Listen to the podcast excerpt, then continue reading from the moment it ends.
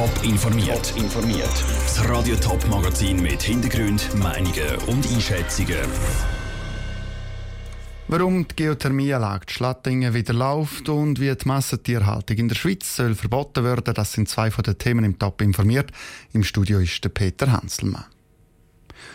Ein schillernder Ölteppich auf dem Wasser. Schwäne mit braunen Flecken auf ihren weißen Federn und verklebte Schilfpflanzen. Vor zweieinhalb Jahren ist es auf dem Rhein zu einem der schlimmsten Ölvorfälle in der Geschichte gekommen. Der Schuldig eine Geothermieanlage auf einem Gemüsebetrieb Schlattingen. Tierschützer und Gemeinden sind auf Barrikaden. Die Anlage musste abgestellt werden. Seit heute läuft sie wieder. Andrea Blatter. Der Gemüsebetrieb Grob braucht jedes Jahr 2 Millionen Liter Erdöl, um seine Gewächshäuser zu heizen. Darum will er auf eine nachhaltigere Lösung setzen, nämlich eine Erdwärmepumpe. Die hat der Betrieb vor acht Jahren gebaut und seitdem ist sie immer wieder in die Schlagzeilen geraten. Vor fünf Jahren haben sich die Bewohner über den Schwefelgestank der Anlage beschwert. Vor zwei Jahren ist es dann eben zum Ölunfall gekommen. Die Tierschützer haben protestiert. Die Stadt Diessenhofen hat sogar eine Strafanzeige eingereicht. Er rege darum gemischte Gefühl, dass die Anlage jetzt wieder in Betrieb ist, sagt der Stadtpräsident von Diessenhofen, Markus Birk. Ganz klar wenn wir das kritisch beurteilen und verfolgen. Es liegt uns natürlich sehr daran, dass kein ökologischer Schaden entsteht, aber auf der anderen Seite auch eine Initiative industriell nicht jetzt etwas irgendwie hinweggeleitet wird, dass er nachher nicht weiterkommt. Aber ganz sicher ist der ökologische Gesichtspunkt der wichtigste. Der Gemüsebetrieb hat darum neue Filter und andere Schutz- und Sicherheitsmaßnahmen eingerichtet, dass es künftig kein Ölunfall mehr geben soll, schreibt er in einer Mitteilung. Der Kanton Thurgau hat die überprüft und den Testbetrieb darum abgesegnet, erklärte Marco Baumann vom Amt für Umwelt vom Kanton Thurgau. Die Bauherrschaft Grob hat umfangreiche Sicherheits- und Schutzmaßnahmen ausgebaut und installiert und aufgrund von der erfolgreichen Testabnahme kann man davon ausgehen, dass die Leitbedingungen in der Reihe, dass die eingehalten werden können. Der Testbetrieb soll jetzt voraussichtlich bis in eineinhalb Jahren laufen. Dann entscheidet der Kanton, wie es mit der Pumpe weitergeht. Der Beitrag von Andrea Blatter. Die Betreiber der Anlage die sind heute für eine Stellungnahme nicht erreichbar gewesen. Sie stellen dann aber übermorgen die Anlage der Öffentlichkeit vor. Wenn schon Fleisch essen, dann bitte von glücklichen Tieren. Unter diesem Motto ist heute die Massentierhaltungsinitiative lanciert worden. Die Initiative die verlangt, dass die Bauern ihre Tiere mindestens nach Biostandard halten Aus dem Bundeshaus berichtet Franziska Bowser. In der Werbung sehen die Schweizerinnen und Schweizer glückliche Hühner, die ihre Eier gerade selber im Laden vorbeibringen. Und Kühe stehen zufrieden auf der Wiese und fressen frisches Gras. In Realität geht es den Tieren überhaupt nicht so gut, sagt die Mitinitiantin Vera Weber. In vielen Ställen sehen wir Tausende von Hühnern, die auf einem kleinen Fleck äh, leben müssen, ohne richtigen Auslauf. Oder äh, 10, 100 Kilo Schweine, die auf einem äh, Platz von, einem, von der Größe eines Parkplatzes leben.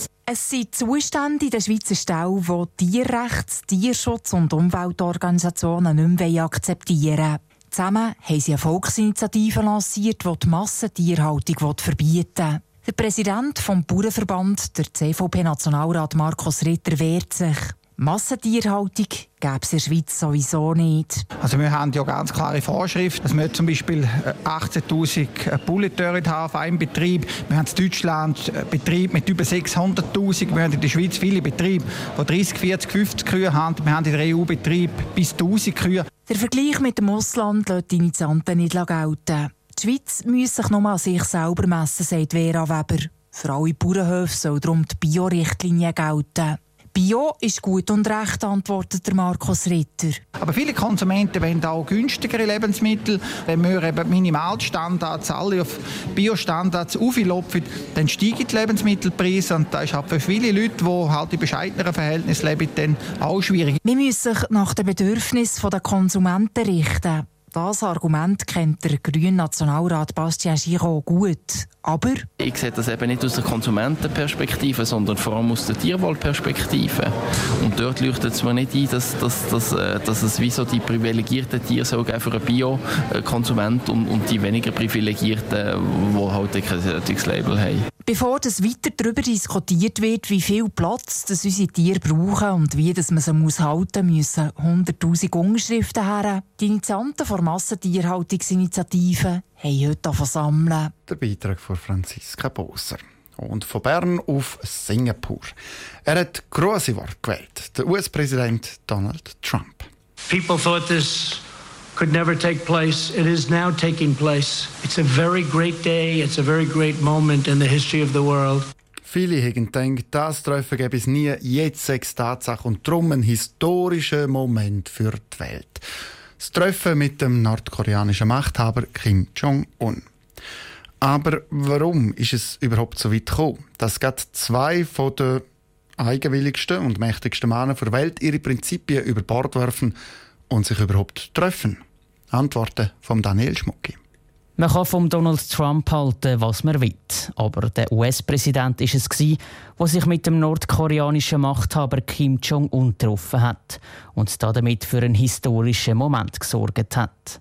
Dass ausgerechnet der Donald Trump und nicht einer von seinen Vorgängern das Gipfeltreffen arrangiert hat, hätte sicher auch damit zu tun, dass der Donald Trump ein spezieller Typ ohne Angst ist, sagt der Nordkorea-Kenner Walter Ickeberger. Mit seiner unkonventionellen Art hat er sie gebrochen, wo seit Jahrzehnten da war. Die Amerikaner sind nie bereit den Präsident zu delegieren. Weil, wenn man gerade den Top-Politiker vom Land antreten lässt, hat man keine Steigerung mehr. Und wenn dann der noch muss sagen, nein, wir haben es dann gleich nicht erreicht, dann hat der Top-Politiker von einem Land versagt. Nicht nur der Donald Trump, sondern auch der Kim Jong-un gilt in den Medien als ein Mann, der nicht sehr umgänglich ist und zu allem eine klare und meistens unumstößliche Meinung hat. Nicht zuletzt wegen dem haben sich die beiden vielleicht eher gefunden, als es noch zu Zeiten vom US-Präsident Barack Obama war, vermutet der Laurent Götschel. Aus Sicht vom Direktor der Schweizerischen Friedensstiftung Swiss Peace dürfte das aber nicht der Hauptgrund sein für das Gipfeltreffen. Was vielleicht eine wichtige Rolle gespielt hat, ist, dass es doch schwerwiegende auch technische Schwierigkeiten gegeben hat mit den nordkoreanischen atomaren Versuchsanlagen, dass so etwas ohne eine Rolle gespielt hat, beziehungsweise dass es für Nordkorea sowieso schwierig wäre das atomare Aufrüstungsprogramm weiterzuverfolgen. Obwohl das Gipfeltreffen zwischen den USA und Nordkorea offenbar gut verlaufen ist. Was am Schluss wirklich rauskommt und anders wird, zeigt sich erst in Zukunft. Weil die Vereinbarung, die die beiden Präsidenten unterschrieben haben, ist ziemlich vage. Top informiert, auch als Podcast. Mehr Informationen gibt es auf toponline.ch.